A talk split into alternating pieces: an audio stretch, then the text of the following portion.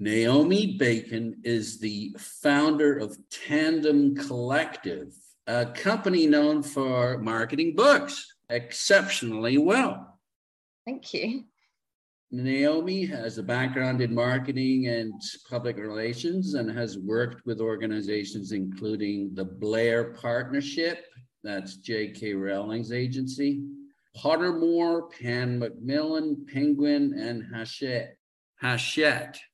Her ambition has always been to be at the forefront of digital innovation, creating meaningful connections between publishing partners content creators and brands to generate word of mouth around new book, film, theater, and TV releases. In 2020, she was named one of the top 150 most influential people in publishing by the Bookseller magazine. Welcome, Naomi, to the Bibliofile. Thank you. Thanks for having me. So, word of mouth that's that's been the ticket yeah for as long as books have been around yeah that's the gold dust and so if i get this right you are using technology to or not amplify but just to basically do the same thing. Is that it? Yeah and i think for me as a marketer you know spending spending years in house trying to come up with new creative campaigns where there was absolutely no capacity to to measure the impact um, that yeah. was where my frustration came from prior to setting up tandem um, and the whole the whole reasoning behind tandem is to, to find ways to almost quantify word of mouth uh, and, and quantify that form of marketing. And you know, as, as, a as a marketer, word of mouth is always going to be your most powerful tool for recommendation. So how do we how do we create that in a way that is um, I hate the word authentic, but you know, natural and and real. Um, and so that's that's what kind of tandem is all about. Yeah, it's interesting. You went straight to measuring it uh, mm. because, you know, historically you hear, well, you know, advertising works, but we're not quite sure what what half of it works. Yeah, yeah, exactly. Uh, we know that it works, but damned if we know exactly how it works. Mm. Is that what you're getting at? Well, when when you're an agency, I think you know you can with with the the best will in the world, you can have wonderful ideas, but if you can't show how you're contributing to the bottom line, you know, yeah. you need your client to be able to say, look at what these look at what this agency can do, uh, and look how they contribute to book sales. So it was it was one of my kind of very tenuous ideas at the beginning. I mean, Tandem was just me and a business partner right at the beginning, and I was doing every single role from from finance through to social media. And right at the beginning, I thought to myself, let's capture data where we can. So when we had a very small pool of, of um, they're not even influencers, but we call them micro influencers but they maybe have 50 followers up to 50,000 followers. Uh, really, they're just peers.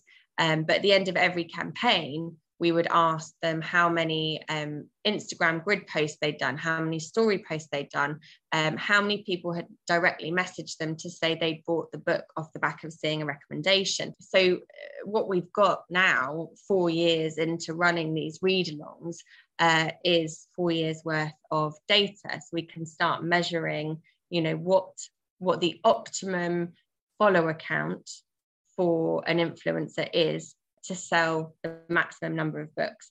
What number of uh, instagram story posts are needed for the highest engagement. So we can start kind of plotting trends and and seeing um yeah seeing those patterns uh, over the course of four years now. You just said that they wanted to get feedback about how many books yeah. were bought or or by their followers but that's just yeah. a volunteer thing. That's not that's not going to give you specific numbers like exactly. It, it's no. it's a very exactly. All we can get from that is the number of direct messages that they got. So the actual people that took the time to buy the book and message the person that they're following to say thanks to your recommendation. Right. You know, that that discounts all of the you know, however many people that simply saw the post and went and bought the book and didn't direct message. So there's a whole pool of people out there that are also contributing that we can't capture. So it is very that's very much an anecdotal piece of data. Uh, yeah. What we're working towards is how do we almost become a bookseller in our own right. So we will also be able to contribute to TCM uh, every time we run a campaign. what do you mean by that? As a bookseller, when someone buys the, a book, having it contribute to the total number of book sales. So very differently to I could buy books from the warehouse and sell them on, you know, at, at RRP, but that wouldn't contribute to the top 10 bestseller list. So in order to contribute to the bestseller list, you have to be selling as a bookseller. Does that make sense? Um, no. So in order for a book, so obviously the marketer, the clients that we work with, they want every sale to contribute to getting their book into the top 10 bestseller list. Right. So, in order to do that, you have to sell through a bookseller or bookshop.org or Amazon or Waterstones or whatever it might be. You have okay. to sell through a bookseller. Yeah. Uh, whereas you could buy books from the warehouse and sell them on a price, but they won't then contribute to the top 10 to getting the book into the top 10. Okay. So, in other words, books that are bought directly from the publisher don't count? No, exactly. That's it. Ah, okay. Well, from from the yeah, from the publisher's warehouse. Yeah. Yeah. Exactly that.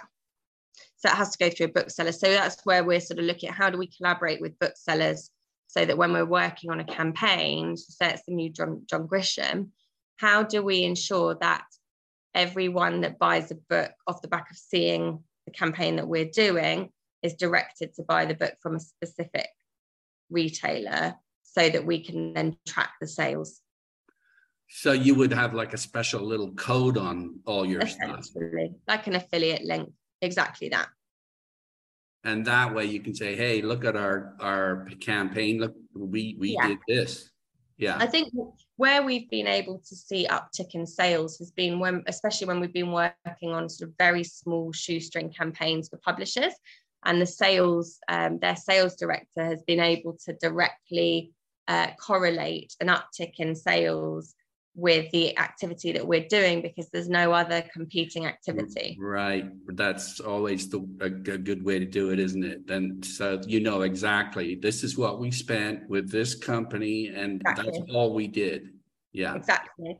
Um, and the other area is is backlist as well. So when we've worked on on backlist campaigns, obviously there is no other marketing going on around them so we can again track the, the uptick in sales if we're working on a backlist title yeah because often these these things on uh, on wherever where whichever social media it is it's not just the front list it's the back list mm-hmm. too right absolutely and that's been the, the power of tiktok to be honest yeah. it's resurfaced yeah. so many books that you know published a long time ago right. um, but getting a second wind. So tiktok's been amazing for that backlist focus.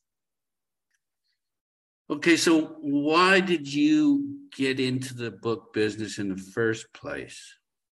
I, I always wanted to go into publishing since I was 15. I remember my mum giving me one of those penguin career guides and I looked through the books and there was editor and I thought, oh yeah, that's that's me. That's what I want to do.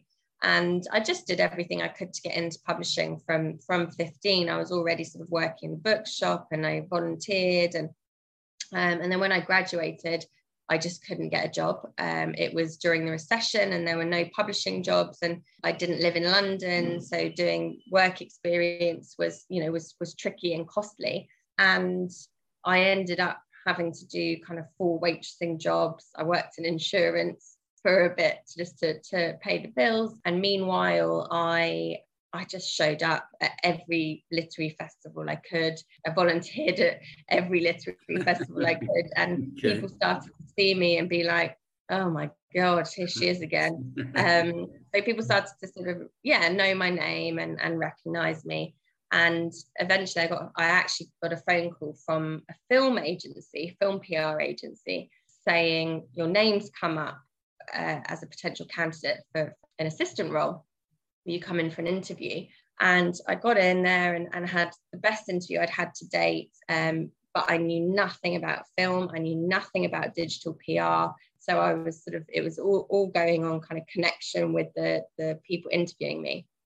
And I went away thinking, boss that, got a job, didn't hear anything. So I just persistently rang for two weeks. And finally the PR director said, Oh, come come in. We'll give you we'll give you just week. stop calling us. Here's the job. Yeah. And she said, come in and we'll see what you can do. And that, you know, after a week it became a, a, a full-time job. But what, what was amazing was meanwhile, they opened the publishing arm of the business and I got made the assistant on that as well as working on, on mm. the more established film PR accounts. And I also got to kind of I was I was um, an EA to the, the head of PR. So I was getting to understand the business structure and the model and, and I was sitting in on some of the really important meetings and understanding business development. So I got a kind of whole overview. And about eight months later, um, I got headhunted by Pan Macmillan because they it was at the time when suddenly all the publishers wanted to bring digital expertise in house because they you know prior to that had had worked with agencies. So they wanted to bring social media people into the businesses. And I had fallen into this digital PR role so I knew all about social media um, having having never known anything about it previously. So I was able to sort of go in at a much higher level very quickly because I had the expertise, that kind of niche expertise at the time. And yeah, it was a bit of a kind of a weird way round, but it was meant to be that way round because what I'm seeing now, owning my own company, is I'm still applying a lot of the lessons that I'd learned, even from sitting in those meetings as a 22 year old and listening in and understanding how a business uh, grows and develops so thank goodness it happened that way. Um, but I was at Pan Macmillan for I want to say seven years, um, and uh, very much kind of focusing on the, the digital marketing side and uh, working with influencers and the different zeitgeists at different times. So YouTube was the big one when I was there. Yeah. Why were they so keen on getting all of these marketers in house? Like mm. what? What was that? To about? save money. To save money and and to bring that kind of digital expertise in house so there's more of a control and more of an understanding of it okay. You know so i, I think it was yeah m- more no, seeing that there was a new kind of role emerging you know that was the start of the social media manager role.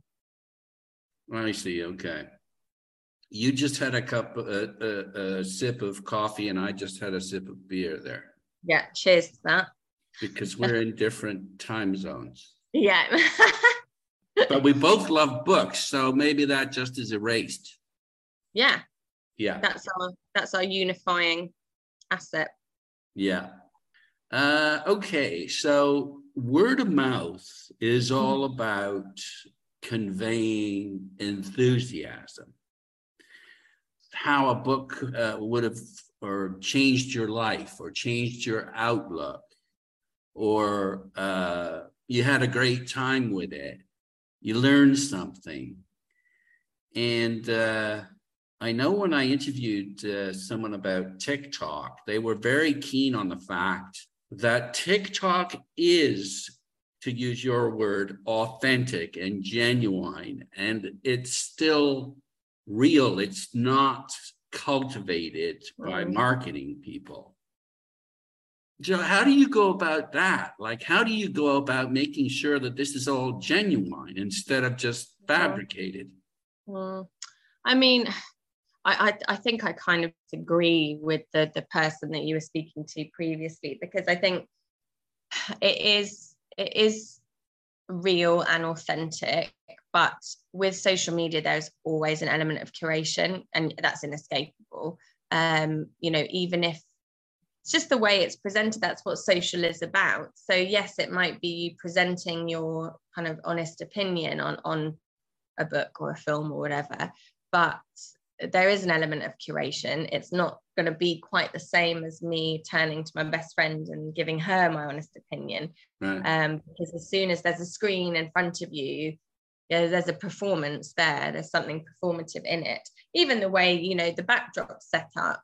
Yeah, I, I think we have to kind of always be conscious that there will be an element of curation with social media of all of all forms. Maybe mm. BeReal is is the kind of new, you know, I think that's kind of pushing the boundaries of of curation because you can't, you haven't got time to curate your your setting, your scene, what you look like.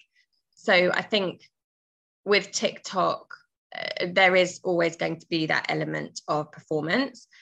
But I think that the way to work with with um, creators in that space is firstly working with smaller creators. It's immediately going to be more um, more real um, because they are kind of less versed in creating marketing videos. And secondly, giving them an open brief. You know, we the way we work with them is we will give creators challenges, a handful of challenges, but they can interpret however they like in whatever style, whatever format. The problem is a lot of clients don't want that and they want to be able to give a very firm brief of what they're looking for and they will want approval over videos or over the videos that are being created. So you know a creator will create a video will go to the client for approval. If they're not keen there'll be changes that need to be made. If something's being said that they don't want to be said uh, that will need to be removed. So i, I mean it's curated yes. and there's no two ways about that.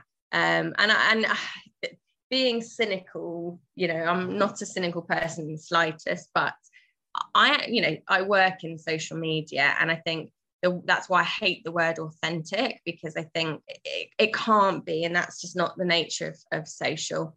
Well, there is, I mean, there are people, there are people who just go on there like I might just to talk about stuff, you know, books that I like, or I'm not getting paid by anyone to do it, and no one's telling me to do it but I think you know with with Instagram, with the read alongs that we run on Instagram, it's not a paid for activity; it's a volunteer activity. So right. people sign up to be on a read along. We maybe get several hundred applications, and we maybe have thirty slots. So we know that the people that are applying genuinely want to be involved in that yes. campaign. Right. And there isn't any payment, but there is still curation because you're still you're still wanting to present your images in a specific way. And you know even though you genuinely are wanting to engage with that content that book that author you're probably also not going to to put a scathing review up there because you don't want to sort of annoy anybody or annoy the author. So you kind of aren't going to deliver anything negative. No you know I, and and I, i'm all for that. I don't like negative social media. I think sentiment in that space should be positive. I like honest social media. I yeah. do like it. I do like it when people crap on books. I see i'm the opposite. I think i would do that to a friend. I think when there's immediately a public facing aspect there's people it, you get into the kind of danger zone of upsetting the author who has spent years writing that book um, and you know uh, fine not everyone's going to love it but i also think having that public negativity is obviously going to be hurtful. Um, and also you you frustrate the people that have loved the book because i think you know if someone goes in with a, a really kind of vitriolic or scathing review but it's not shared by others. I think there was also the sort of cancel culture element that that that it can lead to as well now in social media where sort of a comment can spread like wildfire uh, and even if others haven't read it they're not going to be creating their own their own perspective. They will just sort of follow the lead of this one scathing review. Um, so i think there's like i think i like when someone has a balanced perspective. yes yes exactly. I mean honest, I like that. honesty. Yeah. but yeah but again, what you're doing is like there must be some kind of incentive for these influencers. They oh. get well. I get why don't we get into because on your website, and what's the website again? It's the thetandemcollective.com. Okay. You've got case studies. There's all sorts of stuff like little things that you do that you it's fascinating because you've you've almost like you've turned these into packages that a publisher could could buy like i want a read along for example yeah. what is a read along that's okay that's the first question yes the, the read along was an accident in all honesty so uh, it came off the back of um, a, a, campaign several years ago with a publisher. Uh, it was it was Penguin Random House. They came to me with a thriller that they that just hadn't been packaged correctly and hadn't sold um, at hardback. And they said, you know, we've got very minimal budget, but what we would like to see is some visuals on Instagram. Instagram was the zeitgeist. Want visuals on Instagram, some word of mouth chatter, and um, some author care so that the author can see that the book is being discussed and um, and that there is a, a, campaign around it. So the book was set over four hours and it was a, a really brilliant thriller. And I test ran it and you could read it in four hours. So on a whim, I thought, let's yeah. do a real time read real along. Time. The issue was that we didn't have budget. And prior to that, I'd been working with big name influencers where you'd maybe pay £2,000 and you'd get one mention on Instagram. So I didn't have that budget. So what I thought was, why don't I find thriller fans who I know will love this book? And we will work with smaller accounts, but lots of them. So we found 20 Instagram, what we call bookstagram accounts of people that had been reading sort of similar genres. Um, and everyone had around a thousand followers. That could be 800, that could be 1200 and we had 20 of them. So we worked on a collective follow account rather than an individual follow account. You know, working with one person with 20,000, we had 20 accounts that amassed to, I think it was something like 30,000 in total. So everyone began reading on the same, you know, same morning. And hidden in the pages of the book that we'd sent out were beautifully printed question cards um, that had, um, you know, page 20 please stop and discuss how do you think the characters are feeling at this juncture and then there would also be a creative challenge something along the lines of please go onto instagram stories and create a video in the perspective of the character and what you think she's going to say next something like that. So not a book club where you get to the end of a book and you discuss. You are discussing in real time with your fellow readers. You're also creating very interesting content that taps in directly to the to the narrative. So uh, it's not just a, what we call unboxing and social media receiving the book look at what i've got in the post it's actually you connecting with the characters and the content in the book. That then won an award um, and everyone was very happy. And then we got approached by harpercollins and we were asked to do uh, the hunting party and that was the other end of the spectrum bigger budget. Uh, we went all out and alongside the uh, questions and challenges, we also sent out numbered parcels. So you might get to page 20 and you're asked to open parcel number one. And in the parcel, there is uh, an incense stick that smells like pine because the characters at that point are walking through the forest. Oh, so wow. it was all about kind of taste and smell and, and texture and how do we bring the book to life and bring those pages to life. So wait, you had all sorts of fun putting those packages together. Yeah, yeah, absolutely. And those are, and that, that's the kind of um, I think our USP really is that kind of immersive aspect of it.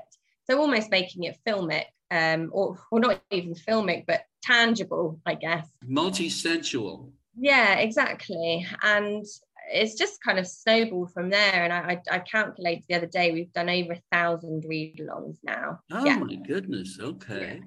That's our main um, our main focus of the business is the read-along. And again, so what you do is you'll bring together X number of people. Yeah. You'll send them out a, a package, a kit yeah. or whatever. Exactly. Do they all read it at the same time or not? Yeah. They yeah. do. And then I suppose there's all sorts of advance notice about when this reading is going to take place.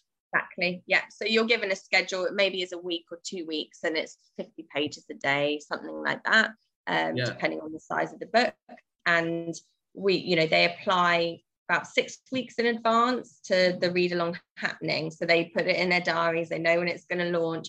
Everyone's added into a private messaging group. So you've got that, what we call dark social element as well, where as a marketer, being privy to conversation that goes on behind closed door is amazing and you know we're included in those dark social conversations so that's where the kind of to use the word i don't like but authentic conversation right because um, it's not a performance necessarily right yeah, exactly. So what um, what do they talk about? Well, everything. They talk about the style of writing, the passage, their reaction to different passages. Um, they might talk about similar authors that they've read. So I can see a lot of link sharing going on in the in the group. So they might say, "Oh my goodness, if you love this author, have yeah. you read this author?" So suddenly there's again that natural recommendation flow of recommendations going on. They might talk about the fact that they've just gone and bought a backlist book and should we all do a read along of our own accord for this backlist title from this author? Um, so you can see kind of the fan community growing around new authors but we can do really clever stuff. So an author might uh, sorry a client might come to us and say look we've got the new we've got the new john grisham book coming out but we don't want to reach john grisham hardcore fans. We want to bring a new audience Right. So we will do things in the, the, the way people sign up to read along is via our newsletter. So we might do a special newsletter where we don't mention the author and we say, here's the first chapter, have a read. If it sounds like your thing, sign up to the read along. And so people have have almost tried before they've bought into it. So they'll all apply and then they'll receive the book and it's a John Grisham. Oh, I've never read a John Grisham. Do the read along and then be a hardcore new hardcore John Grisham fan and want to go back and read all of the backlist. So we can also get around the kind of misconceptions or the assumptions that some brand authors have that, that would yeah. mean that people, new readers might not be drawn to them. With with Karin Slaughter, we're working with HarperCollins or for HarperCollins on uh, one of the, the recent Karin Slaughter titles. And for that, we sent out proofs that had no mention of who the author was or the title of the book and people only learned who the author was after finished after they finished reading it. So lots of kind of mystery read-alongs they work really well. Yeah. And uh, again the incentive you've got leaders of this read along i assume that get package get more stuff than the others get? Nope, no, everyone gets the same. Yeah. Sometimes we have vips if for, for big budget campaigns. We maybe have 10 vip early readers and there'll be people that have e- either either been um, someone that's very vocal or engaged in our community or someone that is a big hardcore fan of that specific author um, but they will help us write the challenges. They'll get to read the book you know six months in advance and they will help us to write the creative challenges and the questions. So they feel very involved in the read along from the word go. But normally with the smaller scale read alongs that are 30 odd people that, that will great. be uh, you know very inclusive. It will have a campaign manager. I mean there's 30 people on tandem's team so there'll be you know everyone will have a campaign manager overseeing uh, every read along and guiding conversation. That's really cool. Thank you. I, on a whim best ideas come from just a you know yeah. on a whim. And again the this is all sort of uh, public facing because yeah. they're making comments as they're reading and posting yeah. a whole bunch of stuff, right? Yeah. So it's like a book conversation in public. Yes, exactly that. Right. With beautiful visuals to accompany it. So, right. you know. And you're serving as a catalyst, kind of. Yeah, yeah. We we we are the project managers, I guess. You know, we structure it with the new kind of elements that we can add on. Um, so things like every time there's a new function that Instagram introduces, we have to work out how we incorporate that into the creator challenges because we know that that's going to heighten engagement. So you know it's playing around with always changing you know changing how many creator challenges there are you know what's too many what's too few how, why isn't conversation flowing here how do we get conversation flowing i mean what you want though is you want that public conversation to attract a whole bunch of other people looking at it and saying, damn, I've got to go read that book. exactly. So that's exactly what we do. So we will, that's why we'll probably start talking about the read along a bit in advance. We'll send books out week or so in advance. And you know there's only 30 slots, um, but anyone's followers can also get involved. So they will then message us to say, could I also be in a private messaging group and could I have the read along cards because they're digital? So we make them available on the website. Okay. Um, so essentially, the only thing these people aren't getting is the book. How do they get the book? They buy it.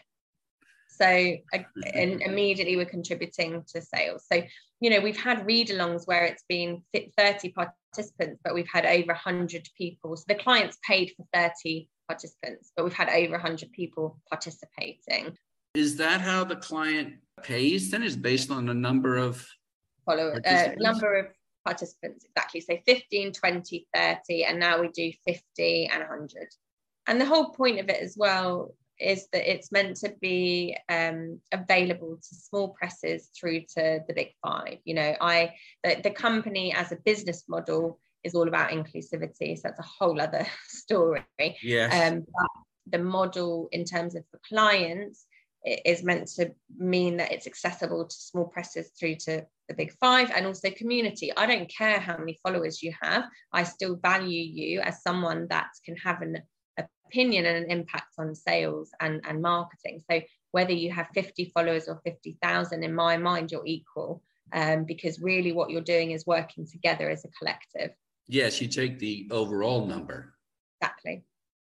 Although there definitely are, I mean, there's some people who've got a lot of followers who are all anonymous and who care, you know, that's kind of bullshit. And engagement is low. And yeah. I can see that from our data now. You know, it actually skews our engagement rate. So we have an engagement rate for every single campaign um, that we calculate based on it's uh, the similar, it's a, the same formula that Instagram uses for paid advertising. So that's the only kind of formula accessible to us at the moment. But what we're doing is working out our own. So more to come on that front. But uh, every read along has an engagement number. And what I can see is that as soon as there's someone with a follow account of over 20,000 included in the collective group, the engagement rate drops dramatically. Isn't that interesting? Yeah. So yeah. The, the kind of peak group, you're looking at, um, you know, maybe 40,000 collective followers. Collectively, yeah. And, and okay. what you want within that is lots of nano influencers and a few middle range influencers. So people that have maybe 5,000, the, the, optimum size is around 1500 followers. That's when the engagement is super high. Isn't that interesting? Mm. And you don't pay them anything, you just give right. them all sorts of goodies and such. And, and you know it, it's community that's what they're looking for and i think yeah. we we were one of those businesses that really uh, did well from the pandemic because we what we were providing people with was distraction and community and connection. We even ran some, we are working on a book called All the Lonely People, and we did our own sort of anti-loneliness campaign. And as part yes. of that, we, we had a um, uh, a coffee morning on Zoom, and we had people joining from all over the country. Okay. You know, just for conversation and that's what tandem does it brings it connects like-minded individuals over you know a shared love of reading it's very simple in that sense. Well, I mean, I uh, my my for the last 15 years or so, it's basically I'm seeking out really smart people and authors, of course, to uh, to talk about books. And I mean, a conversation rounds out a book. There's a yeah. book, yeah. But if you don't have a conversation about it, you haven't really thought, you know, you can think on your own if you want, but there's all sorts of cool ideas that come out that you never, you know, you never thought about. Absolutely. And I think that's that was my feeling as well is I so much joy comes from the discussion around a book and, and reading is uh, essentially an isolated activity. So how do we make this something where there is a connection and there's conversation and it's it's something that's shared? And that's how the read along was born. Um, you know it's a, a, shared conversation around and also the, the discussion questions. I think that's what a lot of feedback is after a read along after people have done their first read along is i never thought to think about it in that way that question that was asked there I, I suddenly saw the book in a different perspective. And someone yeah. might read it and not love it. And then you have the discussion and you love it because yeah. the discussion yeah. changes your mind. Right. Um, yeah. What's a listen-a-thon? A listen along is an audio book version. Um, listen so, along, yes. Okay, so everyone everyone listens at the same time and then then uh, does stuff wherever whichever media it is social media exactly. okay. yeah exactly That's so cool. and and the, the thing with the list listen alongs is it's time stamps instead of page numbers but you can do exactly the same formula that you do for a read along except the questions might also relate to the experience of listening so it could be you know how does having a multi uh, multi narrator cast uh, impact your experience of the book that sort of thing okay Okay, so um, what else do you do? We do cook-alongs for cookery books. They are very, very popular. Um, and the reason for that is that the um, the challenges are always around creating video, and obviously Instagram is really pushing video as an engagement, um, you know, for engagement now. So cook-alongs perform really well. What would you do? You'd post video. I don't understand. You'd have maybe three recipes, uh, extracts from the cookery book, um, and then uh, and we would maybe send uh, vouchers for supermarkets or we might send ingredients bundles. Um, and then over the course of a week you would be challenged to cook those three recipes um, and you know show us your dinner setting with the meal cooked. And we might do a cook along with the author with the um with the chef. So they might come onto our instagram and do a live cook along and everyone cooks along together. So that's sort of yeah cook along. You're making reading a kind of a community activity. Yeah exactly. In a way. Um, and, and then dur- during the um, pandemic that's when film distributors started getting in touch. And obviously i i originally worked in film right at the beginning and then we started doing watch alongs and again same concept um, work perfectly well. Uh, we do listen alongs for podcasts as well. Um, uh, anything works. The, the my favorite are the crime thriller read alongs where they don't lend themselves to kind of in-depth commercial crime fiction. What we do rather than sending out in-depth questions we send them um, cards and a, and a mini evidence board, white clean evidence board, where we will say, please present a mind map of the current potential suspects, or please um, create a timeline of the order of events prior to the murder happening, that kind of thing. So people get to play detective. Um, and then we might ask them to stop reading just before it becomes clear who the murderer is and they have to pitch their theories back to one another. so you can be really, I think when you've got a foundation like the read along, it's very easy to build out new concepts on top of it. So journal alongs, there that's a big one at the moment where you maybe have um, kind of self-exploration exercises for a self-development title. Any genre works, anything. Um, we've tested everything. How does nonfiction work then? How, how does that go? It's the kind of journal journal alongside. So it's right. maybe having um, kind of moments for reflection. It's it's a longer. We did we did a lovely campaign uh, that there's a case study for called a manual for being human, and it was a two week campaign, and there were sort of alternate days for reading and thinking and because a lot of it was quite self-reflective you don't want to kind of put make people vulnerable and and um, be kind of talking about very personal situations publicly. Um, so we'd maybe create uh, ask people to create something more generic. So for example there was a challenge in there um, there was a section around childhood. So rather than asking people to you know create content around their childhood we asked them to create a video on being a kid in the 90s so it was all it kind of images and music and you know uh, almost a collage uh, of being a kid from the 90s so you, you have to be kind of very careful and thoughtful with the non-fiction titles. It's a very different pro- proposition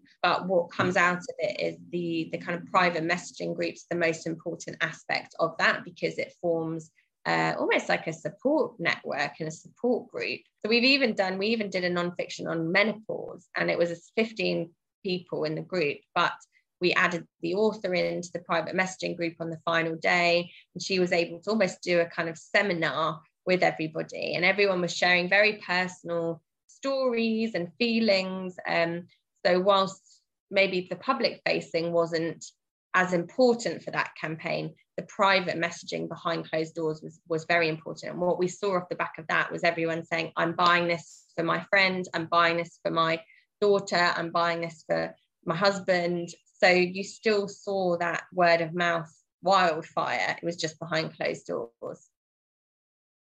Yeah so what you're doing especially with this user content the stuff that people create is you're sort of steering that a bit and getting yeah. them to do to be creative yeah. but on your terms yeah and we also run things like uh, we, we have um, something we call collective classes because it can be quite in- intimidating for someone that's sort of very casually using instagram to be asked to create an instagram reel and you don't know how to do that to but do what? To do a what? Create an Instagram reel yeah, what is that exactly? It's a video. It's a it's a kind of a short video, but you can kind of sew different bits of video content together. You can use images. You can put sound over the top. Instagram facilitates that. Yeah, right? that's one of that's one of the functions that they are pushing very hard because it's one of the rival functions of TikTok. So they're seeing the engagement soar on TikTok and they want to come up with something similar that ticks them off, so to speak. That TikTok has taken that. Uh, yeah. Has taken that mark or whatever you want to call it. Market, method. Yeah. yeah. Yeah. Yeah. Exactly. So we also run these classes every year where we basically do 12 sessions over the course of several you know several weeks and we offer training to the community for five pounds um, just to cover our overheads um, cool. and so that, that that becomes part of it. So you know you're also getting that support in terms of the content that you're creating. And and as a group people support one another. So someone will say oh my goodness i've just posted my first instagram reel and everyone in that read along group will be sort of cheering them on liking their post, yeah telling them what a good job they've done. It's lovely to watch a lot of I noticed that the the case studies that and quite a number of the authors had already achieved a, a level of name recognition. So yeah. again, you're sort of just bumping that along a bit, pushing it a bit. I think with the case studies that are on there, you know, those are that's just a time that's you know probably five percent of the campaigns we're actually working on, but they're the ones unfortunately where we've got bigger budget to play with so we can show more easily you know yeah. the creativity that we're able to achieve. But you know we also do small press campaigns as well and they'll often share sales data with us um, because we'll we'll do a um, a reduced fee. Um, so the kind of the the the return is the the data that we can collate. I don't understand so we'll work with a small press, but we'll do a reduced fee. So whilst we might not make a profit on it, and we'll probably maybe even make a loss, um, what we can do from off the back of that campaign is access the data the sales data. So the, the small press will give us the sales data in a way that a large larger publisher wouldn't. They won't tell us exactly the, the sales figures off the back of what we're doing so that's our return instead of financial. They can you, you can then use that to, as as kind of proof of product. Yeah, yeah, yeah, exactly yeah. that. Yeah. So more for our, it's more for us to kind of have that understanding and awareness. Okay. Yeah. Okay. So just getting back to you know linking units sold to the work that you do. Yeah. How how do you do that again? Well, that that that's a tricky one. I wish we could be more kind of precise on it, which is what we're working towards. So that's what I was mentioning about, you know, how do we become a bookseller in our own right, essentially, yes. or how do we collaborate specifically with booksellers? Yes. Um, but at the moment, it, it would be to do with anecdotal messages that so at the end of a campaign everyone that's participated will be asked to tell us how many people messaged them to say they'd also bought the book um, and wanted to take part in the read along. So we'll get a figure off the back of that. Um, yeah. But also, if we've got a trackable link, uh, we can also see again, you can't see sales, you can just see how many people have clicked through yeah. to buy.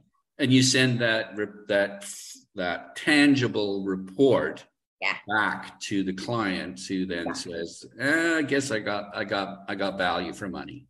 Yeah exactly that. Okay okay. And yeah obviously you want to be able to make it more tangible.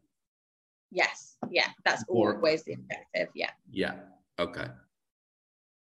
Is there uh like do certain social outlets work better for certain genres yeah, supposedly yes, but actually not what we've seen in our own experience. So TikTok, the the kind of very popular genre on there is romance um, and YA fantasy. Uh, but actually, on our own, on Tandem's TikTok account, crime does the best.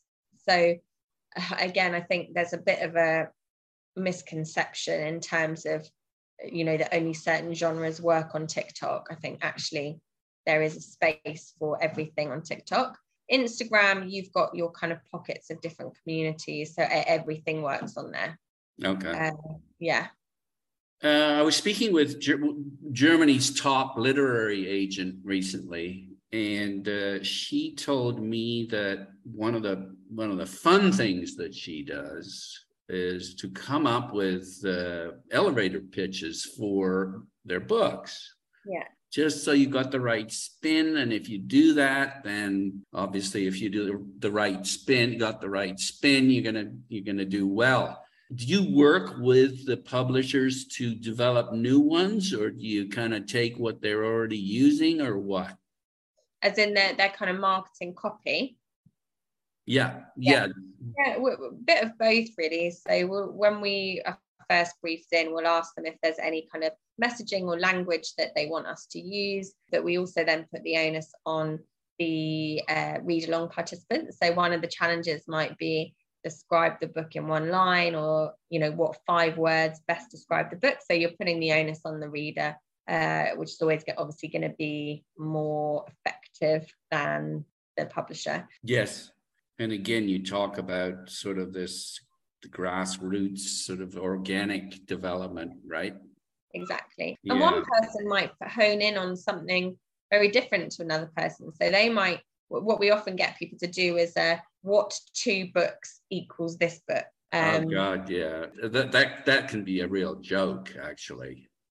Well, it, I love it because you can really see different people's um, nuances for different texts. Another one I love is um, we often get them to do a um, who who would your dream cast be if this was a TV series oh, yes. film. People love that as well. It's a cross between Winnie the Pooh and Lolita, exactly. for example. Yeah, that exactly yeah. that. Yeah. Well, not exactly that because I'm not sure what that would come out as. or Harry Potter meets Godzilla or whatever. Exactly. Yeah. Yeah. yeah. I see. well, they're fun. That, yeah, that's just fun, right? Yeah.